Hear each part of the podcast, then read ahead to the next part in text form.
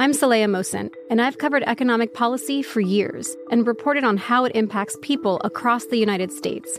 In 2016, I saw how voters were leaning towards Trump and how so many Americans felt misunderstood by Washington. So I started The Big Take DC. We dig into how money, politics, and power shape government and the consequences for voters. With new episodes every Thursday, you can listen to The Big Take DC on the iHeartRadio app, Apple Podcasts, or wherever you get your podcasts. The Big Take from Bloomberg News brings you what's shaping the world's economies with the smartest and best-informed business reporters around the world. We cover the stories behind what's moving money and markets and help you understand what's happening, what it means, and why it matters every afternoon. I'm Sarah Holder. I'm Saleha Mohsen. And I'm David Gura. Listen to The Big Take on the iHeartRadio app, Apple Podcasts, or wherever you get your podcasts. If you love sports and true crime, then there's a new podcast from executive producer Dan Patrick and hosted by me, Jay Harris, that you won't want to miss. Playing Dirty Sports Scandals. Each week, I'm squeezing the juiciest details from some of the biggest sports scandals ever. I'm talking Marcus Dixon, Olympic gymnastics, Cain Velasquez, salacious Super Bowl-level scandals. Join me on the dark side of sports by listening to Playing Dirty Sports Scandals on the iHeartRadio app, Apple Podcasts, or wherever you get your podcasts. I'm Hannah Storm, and my new podcast, NBA DNA with Hannah Storm, chronicles my 6 decades in professional basketball, from growing up in the sport to becoming one of sports TV's first female broadcasters. Join me as I dig deep into the game's history, unearth some wild stories, and talk to my friends from the world of basketball, from Dr. J to Charles Barkley. It's been a wild ride, and now I get to take you with me. Listen to NBA DNA with Hannah Storm on the iHeartRadio app, Apple Podcasts, or wherever you get your podcasts. Your holster is way more important than you think it is. It's just way more important than you think it is. Look, and I get that. The holster's not the sexy part of carrying firearms, right? You want to talk about your weapon and your ammunition.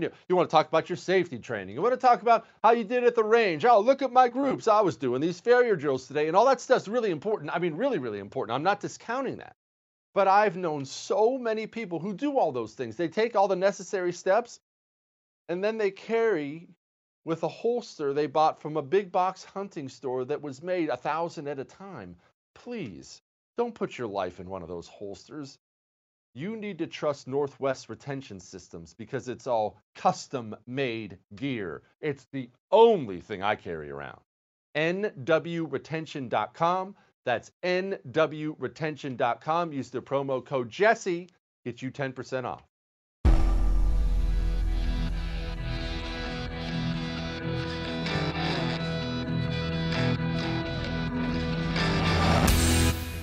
This is the Jesse Kelly Show.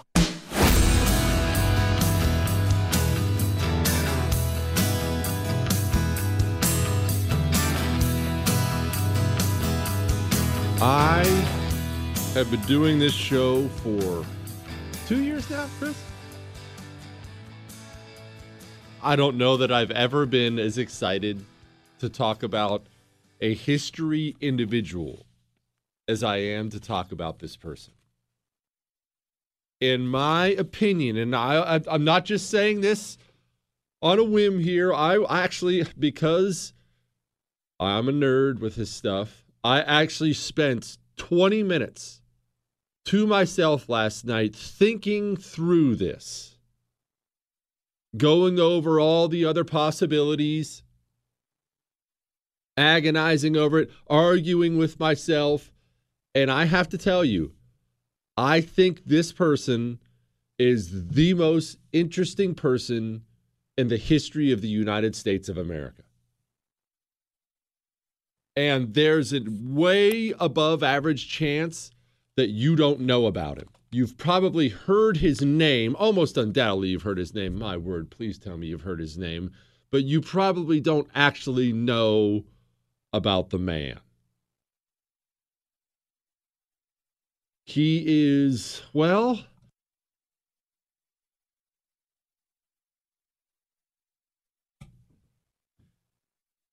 Let me see if I can put it to you this way. His name is Thomas Jackson, known as Stonewall Jackson. Probably the only reason he's not a household name in every single place in this country is he fought for the South. We'll go into all that, don't worry. We don't hold back with anything on this show. We're going all into North, South, anything. He thought that if he ingested black pepper, that it would make his left leg itch or ache, depending on which source you go to. I've read a dozen things on Jackson by this point in time. Some say ache, some say itch. He is, in some ways, you hear stories about Stonewall Jackson, and I'm actually thinking about the best way to put this because I don't want to put it wrong. Not that I'm worried about offending you or anybody else. You know, I don't care about that. I'm not sure the accurate way to put it. You hear certain things about Stonewall Jackson, like I'll describe today, and you think, I think he's special needs in some way. I don't understand all the different mental, health diagnosis out there. Psychotic, possibly. Asperger's, maybe autism, certainly not something with a low IQ, but he sounds like an insane person. Many of the things we'll describe today will make him sound like an insane person. Insane. However, if you're going into battle, there very well may not be a person in the history of mankind you would want to train you and lead you in battle more than Stonewall Jackson. Which I find that makes him even more interesting because so often people with his little, I don't even know if I want to call them flaws. I'm not trying to be overly kind to the man, but people with his little quirks, if you will, they don't make good generals, commanders, especially when I lay out for you all the things that were off and different about Stonewall. You read Stonewall's story separate from the battles, and you think to yourself, this has to be the worst human being in the history of mankind to lead men in combat. There's no way this guy's functional. And yet I'll put it to you this way. His men, they thought he walked on water, and they knew and laughed at all the weird things about him. The Northerners thought Stonewall Jackson walked on water. If they heard he was nearby, they'd ask just to look at him. That's the enemy general. He is unlike any American I've ever read about in my entire life. And what floored me was last night, just as a test, as you know, I don't run in political circles on purpose. Now, I have a ton of friends in this business, pundits and politicians and otherwise, just because of what I do. But I don't live in D.C. I don't live in New York. I live in the suburbs of Houston, Texas. And when I'm not here talking to you or talking to you on television for an hour a day, I am hanging out with non-political people, mostly Republican, but normal people, business owners, general managers, salesmen, pharmacists, just normal suburban middle America stuff. So I'm genuinely curious what people know and don't know. And I shot off a text last night to a few of my buddies separately and asked them how much they knew about Stonewall Jackson. One of them said, "Who?" The other two said, "I know he was a Civil War general," and one of those two guys said, "He was for the South, right?" Now, I don't do this thing because I geek out on history. I'm totally aghast when other people don't know history things. I don't do that thing. But there are some parts of your country you really should learn about, and boy, does it show the anti-Southern bias, if you will, of our education system. Is that fair, Chris? Anti-Southern bias? And let's just dig into this before we dig into Stonewall and make sure everybody is nice and offended before we get going. I do not take sides in the Civil War. You offended yet? I don't care. You will be if you're not yet. And this is why I don't take sides. One, I view slavery as being absolutely repugnant. For one human being to do that to another, I find it to be repugnant. However, and you're going to hear a lot of howevers because I see every side in this issue. However, I also acknowledge that was, up to that point, really the history of mankind, not America. The history of mankind is slavery. Owning them, trading them, of various colors, races. Guess what? Go get a DNA test somewhere in your background. Your people were slaves or owned them, and most likely both. That's the history of the world. I'm glad slavery's gone from America because it's awful. However, the South had every single right to secede. Every right within the laws of the Constitution to secede, and the Southern states would have never signed on to the Constitution and agreed to be a United States of America if they thought they couldn't secede. Let's continue on with this contradictory way I view the Civil War. Abraham Lincoln, I think he is an abundantly decent, well-meaning man. I think he could possibly be the most moral man to ever stand in the White House. A human being felt he was called by God to do good, and black people aren't slaves today in large part to Abraham Lincoln's presidency. All that's true. However, Abraham Lincoln was also somebody who way overstepped his bounds of the Constitution and expanded the powers of the presidency in ways it was never supposed to be. You mad yet? You will be soon.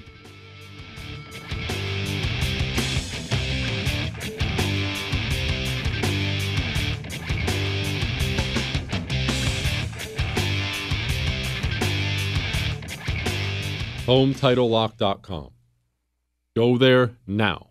Don't even wait for me to get done. Just for today, that's all I'm asking. Go to HomeTitleLock.com and register your address to see if you're already a victim of home title theft.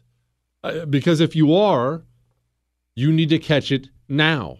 That's part of what makes this crime so damaging. They go online, they steal your home title, they forge your signature on it, take a loan out against it. Now, they're not stealing your home. They just want the loan money. But the damaging part is you don't know. You might be throwing away actual bills you should be looking into because you didn't take out a loan. You don't know. People have been evicted because of this crime. Don't let that happen to you. Go to HomeTitleLock.com. That's HomeTitleLock.com. Don't forget to use the promo code RADIO. Gets you 30 days for free. Jesse Kelly.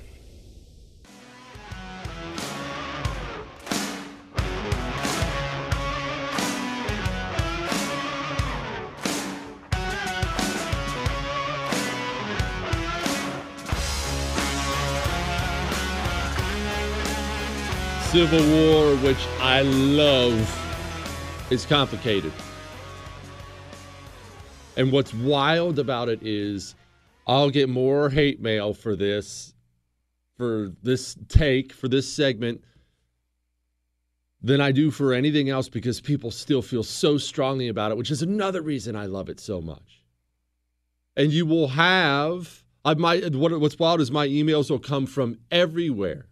I will have emails from some Northeast college student or from some guy who's only ever lived in New Jersey, and he will tell me, he will scream at me about the evils of slavery and how evil the South was. And I know, I understand slavery was evil. And I will get emails from the South talking about how it was their way of life. And there were so many in the South. I mean, 99% of the Southerners, I actually think it was 99% of the Southerners, didn't even own slaves. And it was, I know, I get it, dude. I get it. I love you both, brother. I'm not one of these ones who looks at the Civil War and hates both. I love you both. I see the complications. And back to Lincoln. Abraham Lincoln, for a long time, while he was absolutely an abolitionist, Abraham Lincoln told the South, no, you can keep your slaves. Just come back to the United States of America. Did you know that about St. Abraham Lincoln? Did you know that St. Lincoln at one point proposed, okay, what we'll do is we'll free them and then we'll send them to Liberia. He wanted to free and deport all the slaves.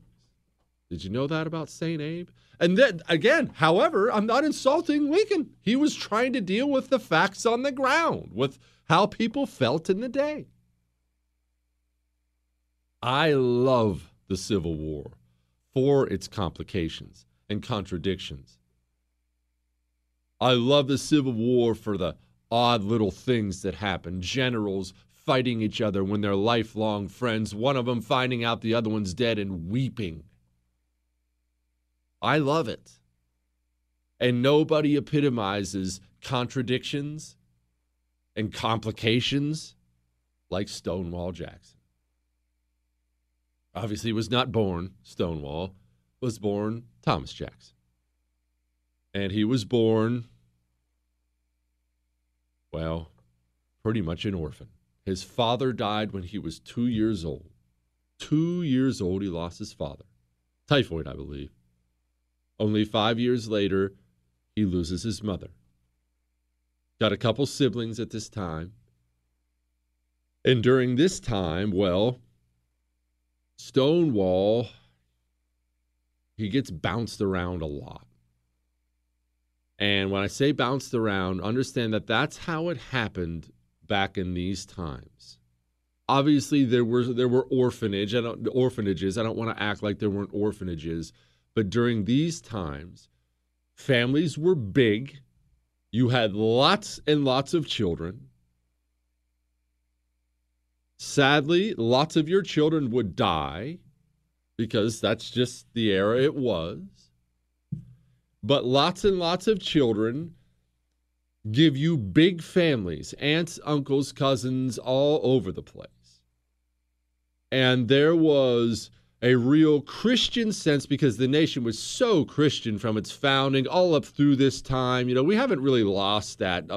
I would say, 50, 60 years ago, I would guess we started to fray away from that. And no, I'm not doing that thing of we were all so pious and saintly back in the day, but today it's the day of evil. I'm not saying that. I just mean whether you were or not or are or not is a personal choice, but as a nation, our culture was that. And part of Christian culture is, everyone knows it, take care of widows and orphans.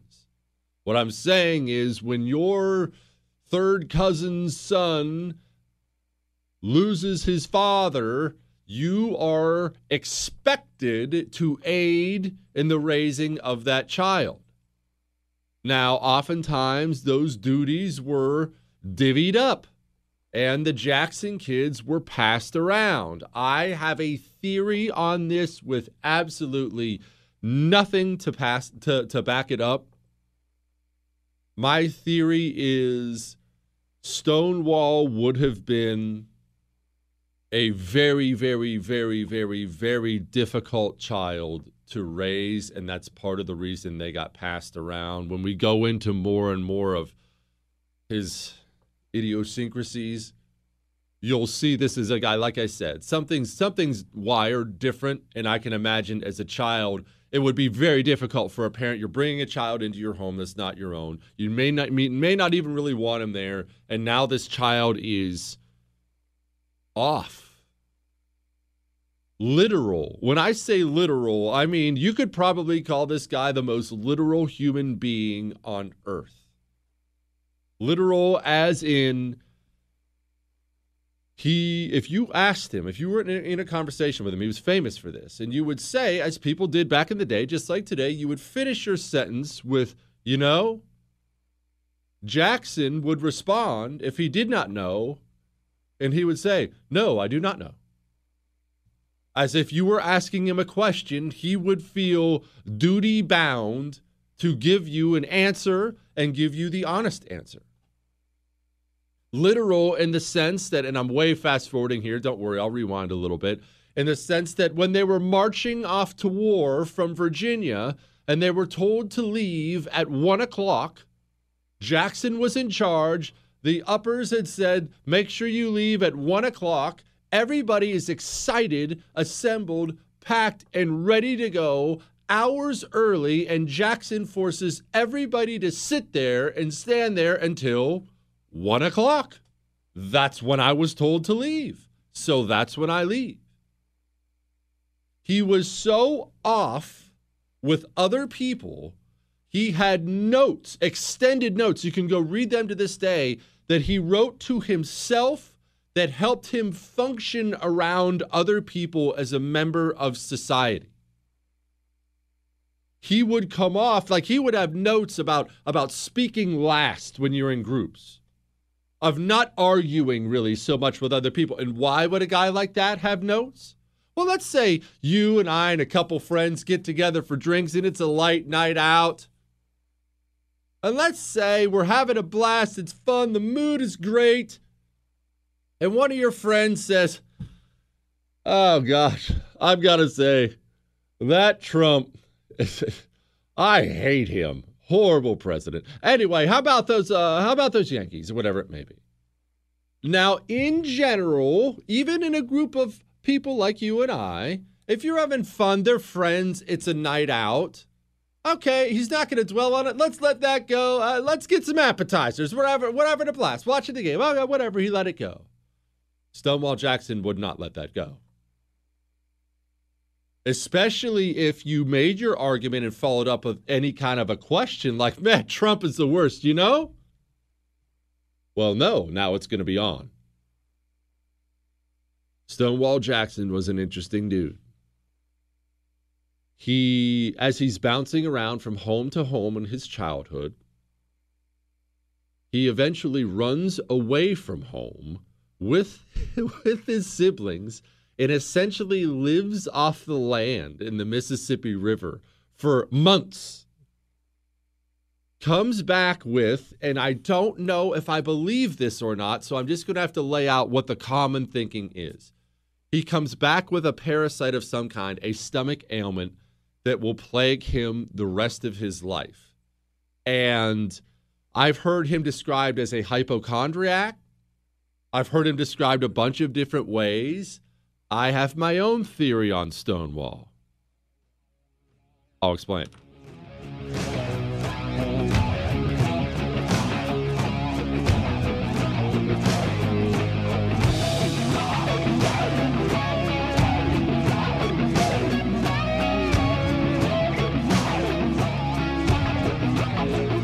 You need to have some gold in your portfolio. I've told you this time and time again, and guess what I'm looking at this morning? I'm staring at news about the, how are they putting it today? Let me see here. Volatility of the market. How about that? Do you know the stock market took a major dip when the president announced that he had coronavirus? That's how shaky the ground our economy is on, our stock market is on. The announcement that the president is sick costs people money. Get a gold IRA from Gold Alliance so all your money isn't in stocks and bonds. You're going to get cleared out that way. Don't let it happen to you. Go to goldalliance.com/Jesse. That's goldalliance.com/Jesse. Protect that retirement of yours.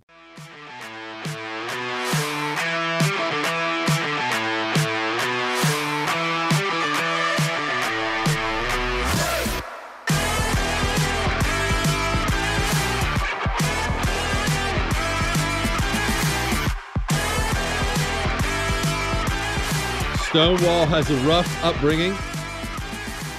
Stonewall has a fourth grade education. Keep this in mind, a fourth grade education. And because he knows a guy who knows a guy who knows a guy, one of those my family's owed a favor things, he gets in to West Point. West Point. Now, I don't want you to be under the impression that West Point's only a really good school that's really hard to get in now.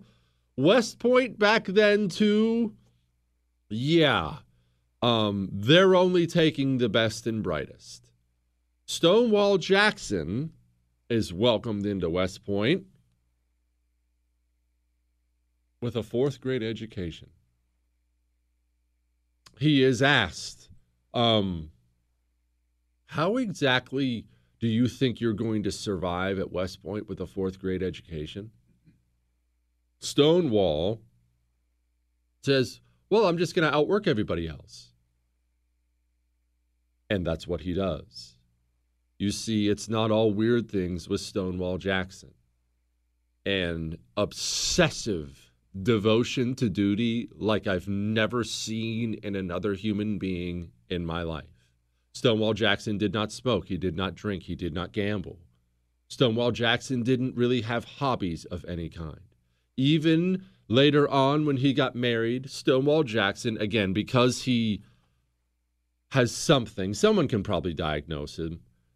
Stonewall Jackson had every minute of his day absolutely laid out specifically. And when I say specifically, I mean specifically, and this includes a lazy Saturday at home with the wife. Stonewall Jackson is up at 6 a.m. for prayers every single day. Then we are going to have family prayers at 7 a.m. every single day. Stonewall Jackson is going to set aside, he had to go teach, this is a little later on, at a military academy. He will teach from this time to this time every single day. Then he will have time where he's prepping for the next day, where you cannot speak to him. He'll do that every single day. He will set aside, because he knows about his foibles, he will set aside a half hour to sit and talk and laugh with his wife every single day. And the second that half hour is up, you get up and you go right back to doing exactly what you were supposed to do at that exact time. He was, and I'll explain why in a little bit, an awful teacher. You would have wanted to shoot yourself in the face if you had Stonewall Jackson teaching you. He had no ability to speak, no ability to think on his feet, no feel for the room. He would simply sit. Get this. You want to die? Get this. I'll just tell you now.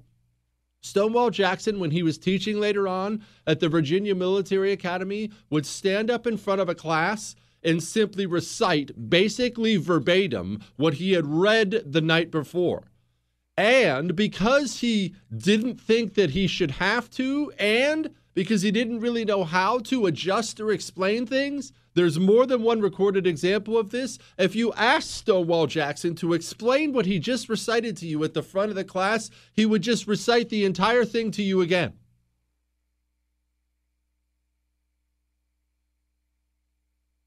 The night before, when he was preparing for his class the next day, because he did not like speaking in front of people, yet chose to be a professor, Virginia Military Institute, he would sit a chair facing the wall, and nobody, including his wife, was allowed to talk to him as he stared at the wall, rod straight, thinking about his lecture the next day so he can make sure it's ready in his mind. And I don't want you to get the impression he was somehow abusive to his wife. She knew he was off, and he adored her. Absolutely adored her, and she adored him. That's just who Stonewall was. Even your private time with Stonewall will be regimented, period, every day. Stonewall Jackson didn't have a day. Not 6 a.m. prayer. So I'll tell you what, we'll do it at 6:30. I was a little groggy. There was no groggy for Stonewall Jackson. Not that he got. Why did he sit Rod straight? You're probably thinking, well, yeah, military man. No, Stonewall Jackson complained about stomach ailments his entire life. I believe they were mental. I believe a lot of the things we're about to discuss were mental, that he created because of his mental unbalance. He sat Rod straight because he felt that it compressed his internal organs less. So he would sit Rod straight. His back never touched the back of the chair, ever. Not in church on Sundays, not sitting down at home. Stonewall Jackson would not allow his back to touch the back of a chair. Now, why in the world would people put up with this stuff? And this is the problem. Some of these people, you may know somebody like this. Maybe you are somebody like this. I know somebody like this. I'll go into this in a little while. Why would people put up with that? Oftentimes, these people, they get really shunned out of general society because there's so much work, and they create so much work for other people around them. And that's not an indictment on them. It's not an indictment on the people who shun them. It's just some people don't fit in the machine in the right ways for everybody, and they end up alone and lonely and ostracized. I mean, this is a guy, you see the things this guy does, and you say to yourself, this guy is, how is he not banished to a cabin in the mountains by himself? Well, because Stonewall Jackson was daggone Achilles and Audie Murphy and Chesty Puller rolled into one when you rolled Stonewall Jackson into battle. You see, Stonewall Jackson believed 100% that it was his Christian duty to be a good man and yet fight like a lion for what's right. And he believed 100%, not lip service, 100% he believed he would not leave this earth, talked about it all the time, 1 second before God wanted him gone. And whenever that moment was when God wanted him gone, Stonewall Jackson was totally fine with it. And at the end of his life, was absolutely fine with it. Now, again, that's really amazing for a battlefield guy. It comes off as really, really, really, really ugly when you're discussing other people dying. There's an incredible Civil War documentary. Ken Burns did one. I just cannot tell you enough how much. I tried to get this audio clip, but I couldn't find it anywhere. There's an audio clip of this great Civil War historian, Shelby Foote, talking about Stonewall and how weird some of his things were. And I looked this up. It's 100% true. Of course, Shelby Foote wouldn't mess it up. At one point, again, remember, in Stonewall's mind, you die the second God says you're supposed to die, and not a minute before, not a minute after. So Stonewall is told of one of his men dying, one of his officers. I think it was a lieutenant. And Stonewall's response is completely emotionless. And he says, oh, that's very commendable, very commendable. Well, yes, and in Stonewall's mind, it would be. Okay, you were born, you died when God thought you should, and you died fighting like a Southern Christian man should die fighting, period. And there would be nothing sad about that in the mind of somebody like Stonewall. That's what you did. That was your duty to do so, period. That's what you did. And when I say translated, Stonewall Jackson goes and fights in the Mexican-American War as a young man, a young soldier, second lieutenant. He goes and fights in this. Oh, by the way, he did graduate West Point, finished 17th in his class. He was like dead last first year because he couldn't, like read and write, just grinded his way up to being 17th in his class. Who does that? Hang on, I'll tell you Mexican-American War. Hang on.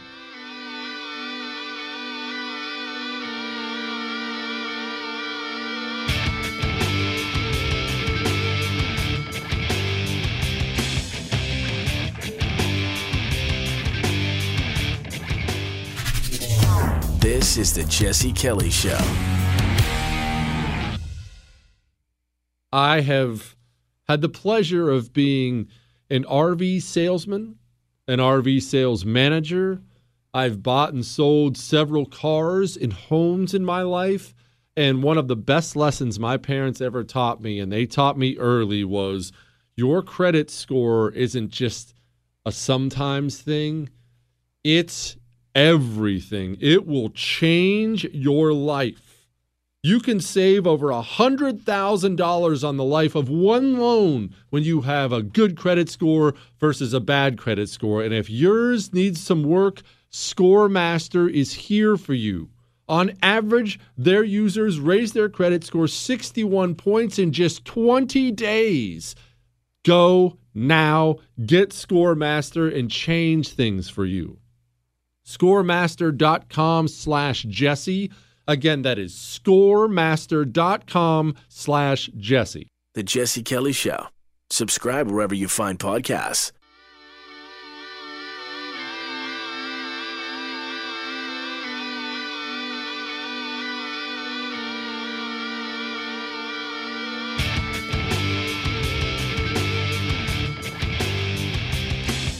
Remember when I told you Stonewall Jackson was devout in his faith? Also a literalist, remember? So you remember all that stuff in the Bible about the Sabbath being sacred? Yeah, Stonewall Jackson wouldn't mail a letter that would travel on a Sunday, let alone write a letter on a Sunday. That was a sacred day. If it said it right there in the Bible, Stonewall Jackson wasn't one of these people like so many of us who just said he believed it. Stonewall Jackson did it, a literalist in every sense of the word, and literally believed he could not die until God wanted him to, while also being totally fine if that was 5 seconds from now. He goes to the Mexican-American War, and it turns out this complete, hardworking oddball, let's just put it that way, it's completely devoid of fear. As in, suicidally devoid of fear. His troops, in him, he's in the artillery, he's working cannons, that's what you need to know. They come under a barrage of Mexican cannon fire. And I mean, it was supposed to be a sea of death, of cannonballs exploding everywhere as the Mexicans are trying to destroy this American section of artillery. It is so absurdly dangerous that all his men, every single one of them to a man, ran and hid in the roadside ditch and just buried their heads in the ground to try to stay alive for 5 more seconds. Stonewall Jackson refused to leave the gun. There are cannonballs exploding all around them. One of them landed in between his legs as he was walking. And Stonewall Jackson not only refused to leave the gun, continued to load the gun by himself and fire the gun by himself, while insisting to his men they should come back out because it's totally safe. And Stonewall Jackson, as he tells his men it's totally safe, later recounted that that was the first lie he ever told in his entire life. Finally, Stonewall Jackson's commanding general comes onto the scene and observes this absolute psychopath standing by himself at the cannon, being barraged, still untouched by enemy fire, firing, and orders that Stonewall take cover with the rest of the troops. Stonewall, as he did several times in his career, refused to obey the order because he said, it'll be as dangerous for me to run to the ditch as it will be just to stay here and keep firing the gun. You want to know why people tolerated Stonewall Jackson? Because of things like that. Widely known, obviously, amongst his troops to be a complete oddball. However, you do things like that, word gets around. and word gets around quickly.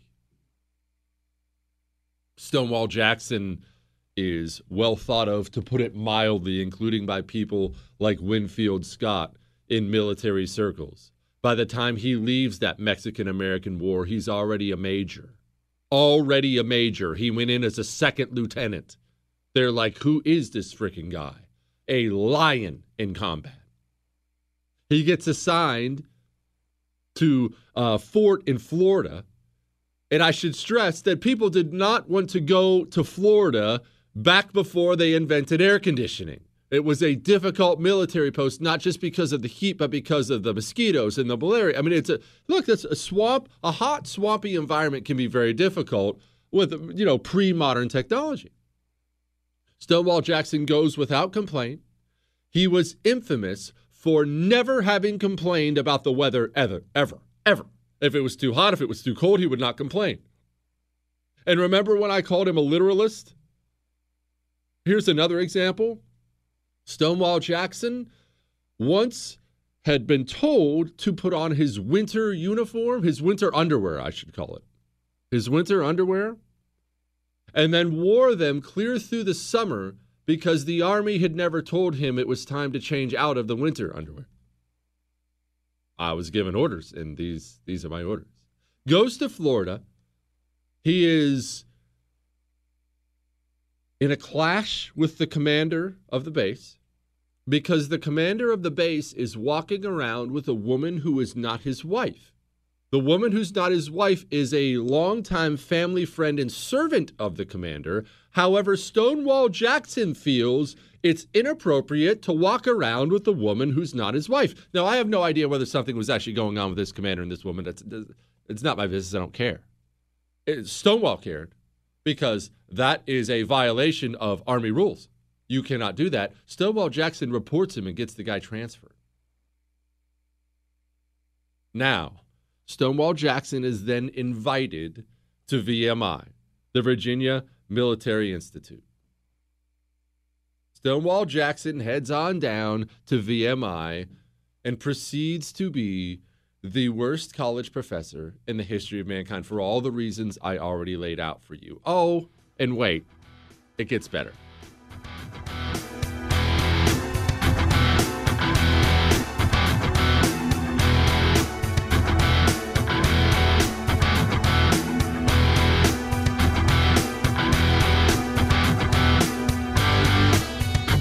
You are going to have to do some car repairs. Don't get mad at me. It's not my fault. I'm not wishing it on you. I'm not wishing it on myself. I mean, I'm going through it right now, so I kind of want you to. I'll stop. I'm kidding. But you are. I'm not. In all seriousness, you are. At some point, something's going to go wrong with your car. You need an auto protection plan from CarShield. There's a reason they're America's #1 auto protection company. They have a huge range of protection plans. You don't have to get the one I have. I don't have to get the one you do. They have a huge range on them. The payments are flexible. You get to choose the mechanic or dealership, even when you're out on the road. You don't have to go to this one shop and drive by 90 others. Go to carshield.com now. Get a plan today. That's carshield.com. Do not forget to use the code Jesse. That saves you 10%. A deductible may apply.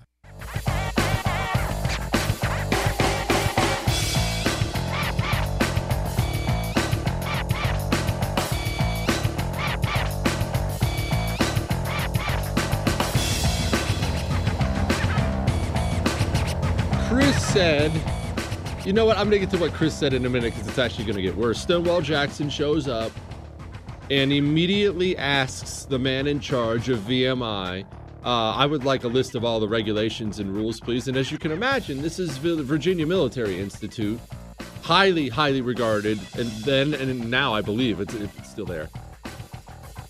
And he pretty much memorizes the book and then is constantly harassing other students, coming down on other students whenever they violate regulations, and fellow professors whenever they violate any of the extensive regulations on campus.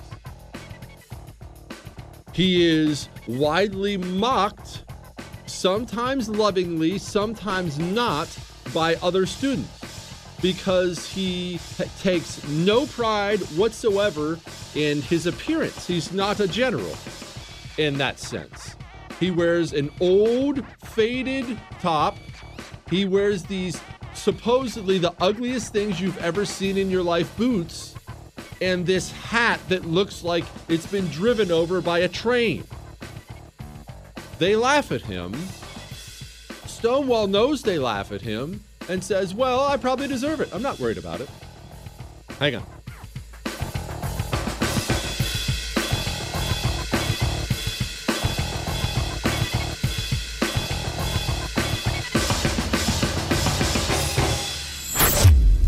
You're listening to The Jesse Kelly Show.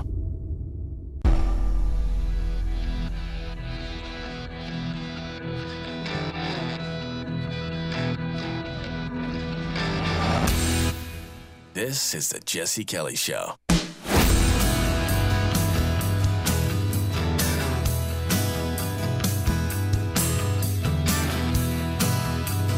Stonewall Jackson even gets laughed at by the VMI students when he's in church. Why does he get laughed at in church? Well, Stonewall Jackson sits there straight as an arrow, again, won't let his back touch the pew, but gets bored. He's a Presbyterian. It's going on a while and works really, really hard. So eventually, apparently he did this like clockwork, Stonewall Jackson would just lean to the side, showing all the students behind him that he had fallen asleep while sitting up straight in church, and everybody would snicker. You know how kids will do. Stonewall Jackson is eventually told about this, and his response is the ultimate Stonewall. It's, well, if I'm falling asleep in church, I should be laughed at. That's on me. Wasn't offended in the slightest. Again, I deserve that punishment, period. That's Stonewall Jackson. Speaking of church, Stonewall Jackson was an official in his church, elder or deacon, I'm not sure, I don't remember. And as such, he was expected to speak at certain times. As you can imagine, a human being like this, not a great speaker. And I mean, that's putting it mildly. He was infamous for being extremely quiet. People like that oftentimes learn to be quiet, especially in crowds over time, because they're so used to getting mocked or yelled at for saying something, or in Stonewall's case, just people think he's rude. But he gets up and speaks routinely in church where he stutters and stumbles over all the things he says, the worst speaker anyone's ever heard of. It's so cringeworthy, the church approaches him and tells Stonewall, you don't have to do this anymore. We'll just have someone else speak. And Stonewall says, well, no, that's part of my duty to speak, so I'm going to speak, period. I have to. I'll just have to get better at it. I'll just have to keep working at it. I love the guy. I'm sorry, I love the guy. And there was always a reverence. It appears that there was always a reverence for him with the students who mocked him, because everybody had heard about the Cannon story and his conduct in the Mexican-American War. They called him Old Jack. He wasn't Stonewall yet. He hadn't been given that nickname yet. They called him Old Jack. When he rode a horse with one of his hands in the air. Many people thought it was because he was praying. It wasn't because he was praying. It's because Stonewall thought that his body was out of balance. Yes, like a bull rider, Chris. Stonewall thought that one of the sides of his body was out of physical balance, and he held his hand in the air when he rode a horse to balance out his body. But Chris had said to me earlier, the guy sounds like an a-hole. You would have probably thought that in several circumstances. And in many ways, probably was, at least to your eye view.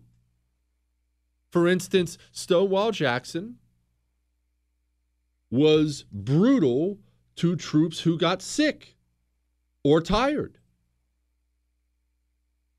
But is that an a-hole, or is that somebody getting his troops ready? I'll tell you what happened. Eventually, they go to war. War is declared. The students gather around. Stonewall actually gives a brief, like 15-second speech, and the crowd goes so crazy for it that nobody else can speak for a while. And it was, I'm not going to give him the exact quote here, but it was something along the lines of, the time is going to come for war. It's not time yet. But when the time comes, we will draw the sword and throw away the scabbard. Meaning it's on, baby. And Stonewall was ruthless in combat. They march off to get ready for war. He's sent to Harper's Ferry, and back to Stonewall being an a-hole, to put it like Chris said it. Stonewall Jackson shows up. He's got 2,500 dudes there, and they're all a bunch of raw recruits and newbies just showing up. Nobody has any experience. This is going to be a good time. You know, young men marching off to war. You know how it is. Woohoo! Stonewall Jackson shows up, and Stonewall Jackson don't play that game. We're not playing camp here. They can play camp other places. Here, you're getting ready for war. Stonewall Jackson proceeds to drill his men for 7 hours a day. The federal troops are infamous, like in the first battle of Bull Run, which we won't get to today. We'll get to it in another show another time. They're infamous for partially losing the battle because they can't even march in formation. They'll just stop, go take a drink from the creek, rest, just do whatever they wanted to do. Oh, you don't do that in Stonewall Jackson's group, boy. And don't you dare think we're marching 10 miles today and calling it a day. Stonewall Jackson would march his men, forced marches, 17 hours a day. I've been on forced marches. I would die. Oh, you fall out? Tough, you're court-martialed. Oh, you get sick? Tough, you're court-martialed. Quit shirking your duty. Get back up. When you're training like that, you hate that man. When you get to combat and you're beating the crap out of everybody else, as they did, Stonewall's guys, you start to look at that man a lot differently. Stonewall Jackson was all about that life. Stonewall Jackson was a complicated man. By the way, opposed secession, violently opposed secession. You would definitely have called him a unionist. However, again, back to the complications of the Civil War. Stonewall Jackson, I oppose secession. I'm a unionist. The only thing that's going to change my mind is if somebody invades Virginia. He was a Virginian. You invade Virginia, then it's on. And they invaded Virginia. And that's how Stonewall picked his side. They invaded Virginia. I'm not going to go into everything else today. One small story I will leave you with before we get to Stonewall's death. There's plenty to talk about when it comes to Stonewall. Stonewall Jackson, while he was training those 2,500 troops, started seizing trains and such that were headed north. On one of these trains, Stonewall Jackson finds an apparently ugly little gelding horse that it looked like Stonewall's feet were almost touching the ground when he got on it. He was going to give the horse to his wife. It's just an ugly, tiny little horse. You know, this is a commander. He's a colonel at this time. Stonewall Jackson is going to give it to his wife. It turns out the horse is ugly. Everybody mocks it, but the horse can run all day long without getting tired, while all the other big, beautiful horses are getting tired. Stonewall decides, appearances aside, tell me this isn't the ultimate Stonewall thing. Oh, well, that's my horse now. Chooses that for his horse. So here's the story I want to leave you with. Somebody from the North, not a soldier, a Union person, gets injured on a train. The Southerners had sabotaged the train tracks. There was all kinds of that during the war. And this, like I said, everybody knows about Stonewall by now at this point in the war. They hear that Stonewall is close by. They ask the Confederate troops that are treating them, they're injured, can I see him? I just want to lay eyes on this man who hasn't heard of Stonewall Jackson. They're lifted up because Stonewall is riding by, and this person lays their eyes on Stonewall Jackson with his hideous faded uniform, disgusting cap, ugly boots, and tiny horse that looks like it's a pony. And this is a direct quote. This person says, "Oh my God, lay me down." So disappointed at the sight of him. I'll tell you something funny about that. Hang on.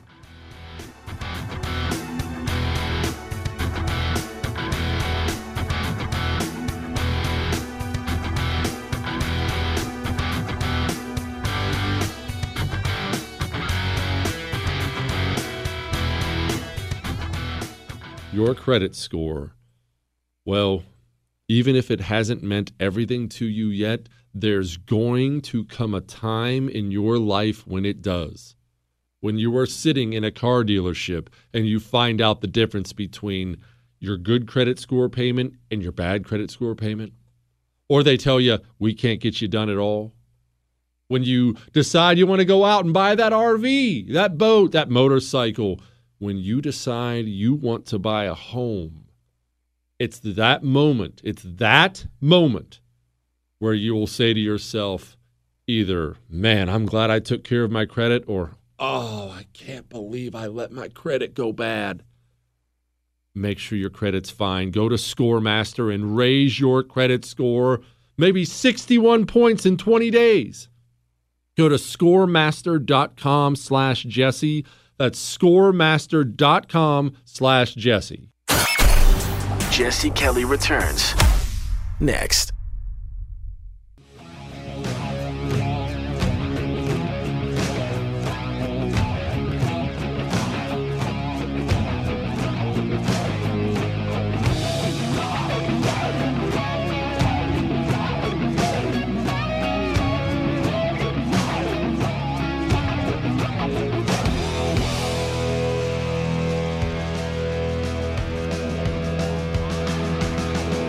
The quote from this Northerner, direct quote, was, oh my God, lay me down.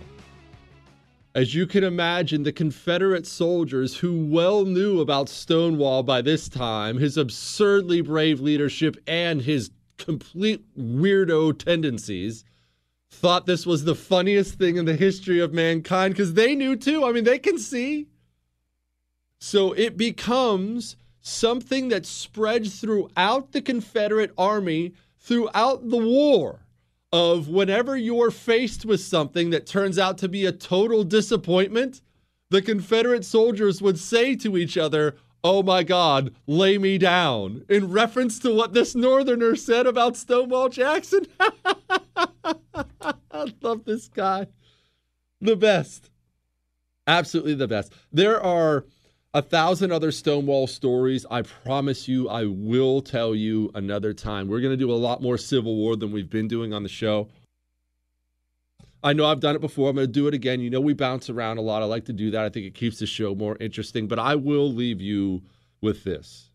You remember how sacred Stonewall Jackson thought the Sabbath was? It was everything to him. And he had a desire, a stated desire, to die on the Sabbath. He ends up, as happens in battle, getting hit by his own troops. There's just so much confusion. Gets shot by his own troops, shatters his left arm, has to amputate it. From what I understand, he has a funeral service for his left arm, but took it in stride like everything else. However, pneumonia sets in. Now, pneumonia can be deadly, obviously, today. Very, very deadly back then.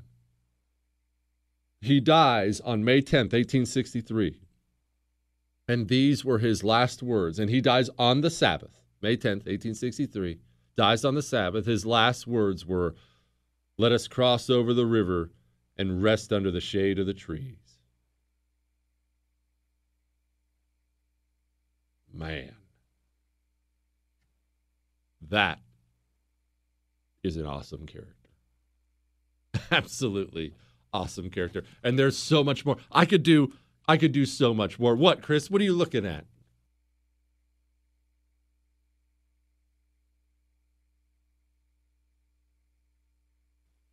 Chris likes that last words, doesn't love them. Well, here's part of the reason I love them.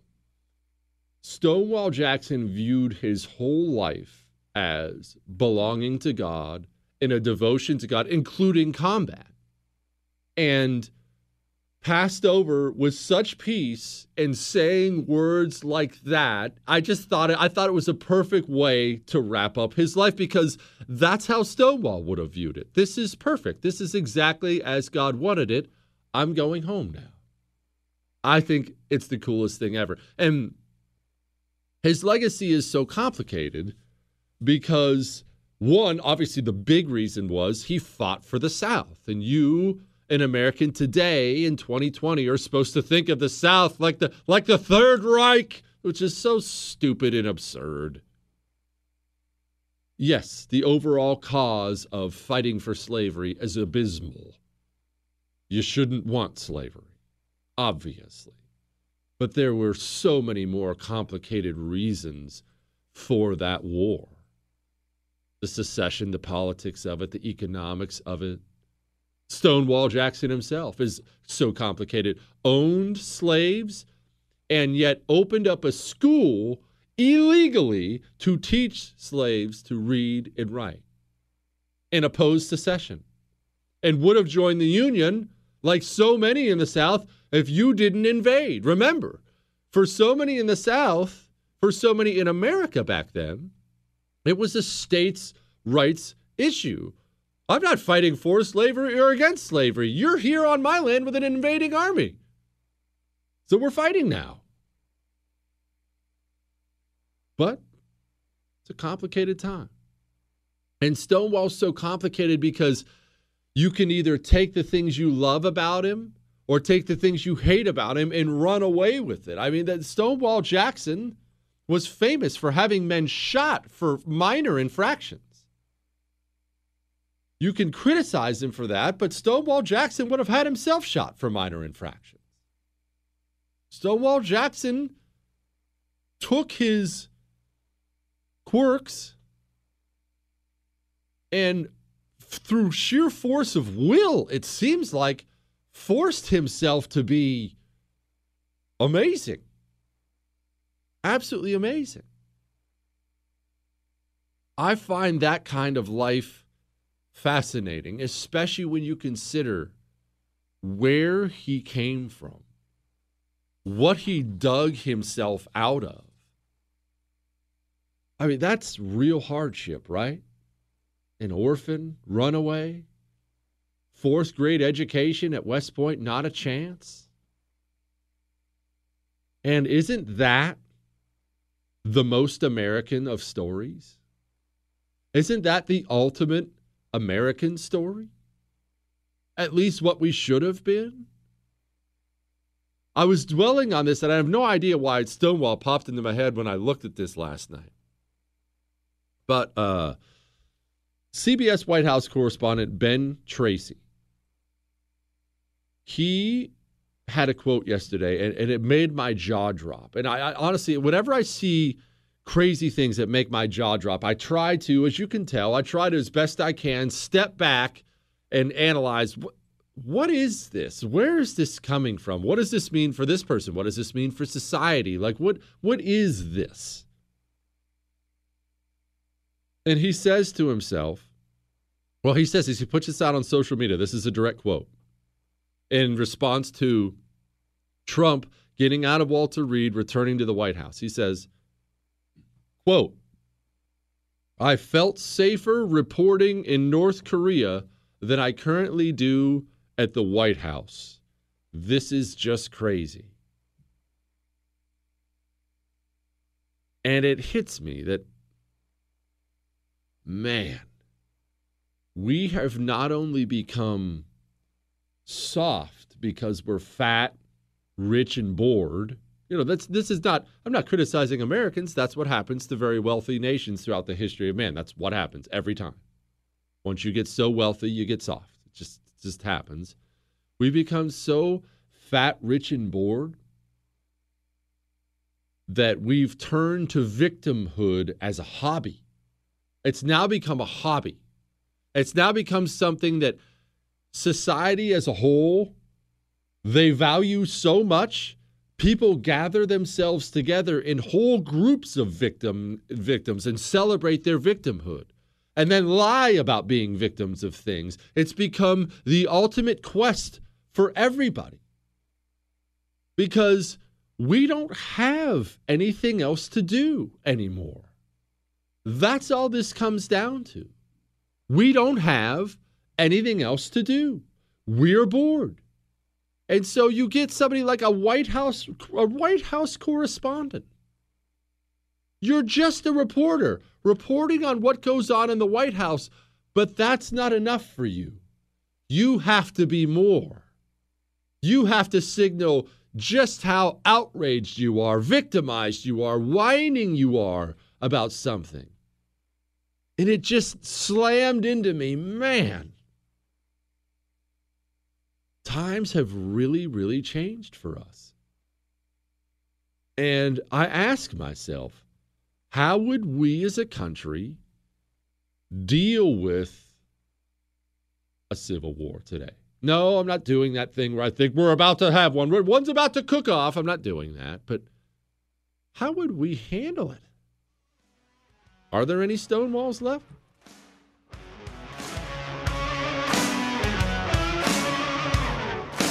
Newton Group Transfer. They are here to help you if you're stuck in a timeshare. These stories from people who have these timeshares and can't get out of them, they're shocking. These timeshare companies, not all of them, but so many, they get their hooks into you and you can't give them up.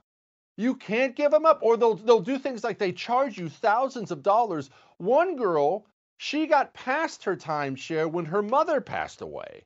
She gets past the timeshare, doesn't want the timeshare, doesn't use the timeshare. They tell her she can get out of it for $4,000. She has to come up with a $4,000 check. This is not right. It's unjust. And Newton Group Transfers is here to help you. If you are in a timeshare and want out or know someone who is, call 888-845-3773. That's 888-84-JESSE or go to timesharejesse.com. Newton Group Transfer. They will help you out. Protect your dream home with American Family Insurance.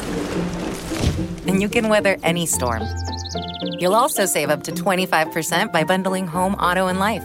American Family Insurance. Get a quote. Find an agent at amfam.com. Products not available in every state. Discounts may not apply to all coverages on an auto or home policy. Discounts do not apply to life insurance policies. Visit AmFam.com to learn how discounts may apply to you. American Family Mutual Insurance Company, S.I. and its operating companies, American Family Life Insurance Company, 6000 American Parkway, Madison, Wisconsin.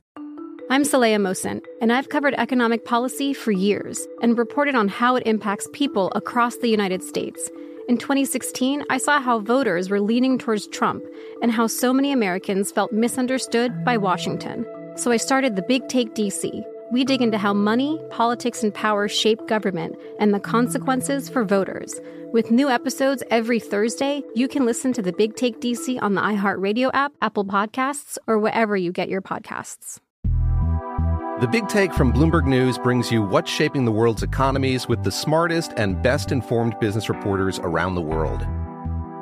We cover the stories behind what's moving money and markets, and help you understand what's happening, what it means, and why it matters every afternoon. I'm Sarah Holder. I'm Saleha Mohsen.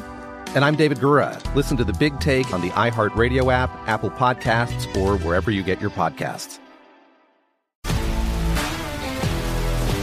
If you love sports and true crime, then there's a new podcast from executive producer Dan Patrick and hosted by me, Jay Harris, that you won't want to miss. Playing Dirty Sports Scandals. Each week, I'm squeezing the juiciest details from some of the biggest sports scandals ever. I'm talking Marcus Dixon, Olympic gymnastics, Cain Velasquez, salacious Super Bowl-level scandals. Join me on the dark side of sports by listening to Playing Dirty Sports Scandals on the iHeartRadio app, Apple Podcasts, or wherever you get your podcasts.